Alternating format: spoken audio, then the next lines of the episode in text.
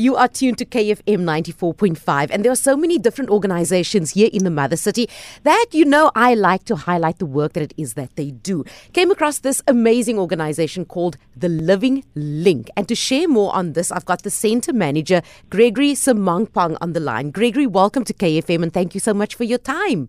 Thank you so much, Tracy, and thank you so much to KFM for uh, allowing us this opportunity. Let's speak about the Living Link. What exactly is the Living Link?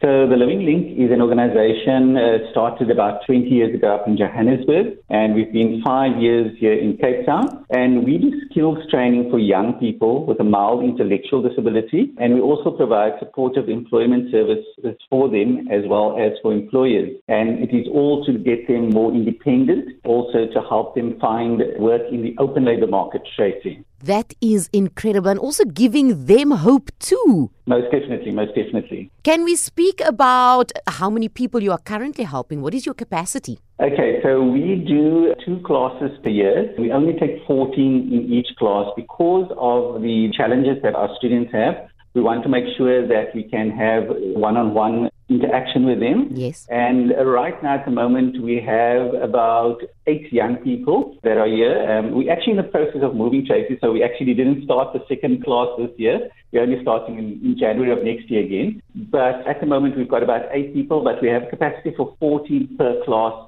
and like I said, there's two classes per year. What do these classes entail? What kinds of classes are they? So we run a hygiene and cleaning course. It's an NQF level one SETA accredited course, and we use that as the platform to help them, you know, get the necessary life skills to be able to go into the open labor market. So for six months, they are in class doing the theory, workbooks, all that sort of thing, and then for the second half of the year, they go do what we call job sampling, where they go to various businesses that we've partnered with. As part of that, on a daily basis, we have a job coach that goes out to support them as well as the employer, just to make sure that they understand what the workplace is about. Because coming out of school, it can be quite challenging. Yeah. And so we help to support them in that way. Once they've completed our training, they've completed the year, we also provide support if they are wanting to find employment as well. This sounds incredible. How big is your team? In Cape Town, we're only three uh, members here. So it's myself that manages the branch. Then we have a trainer, and she's an occupational therapist by profession. She also has her own private practice. And then we have the job coach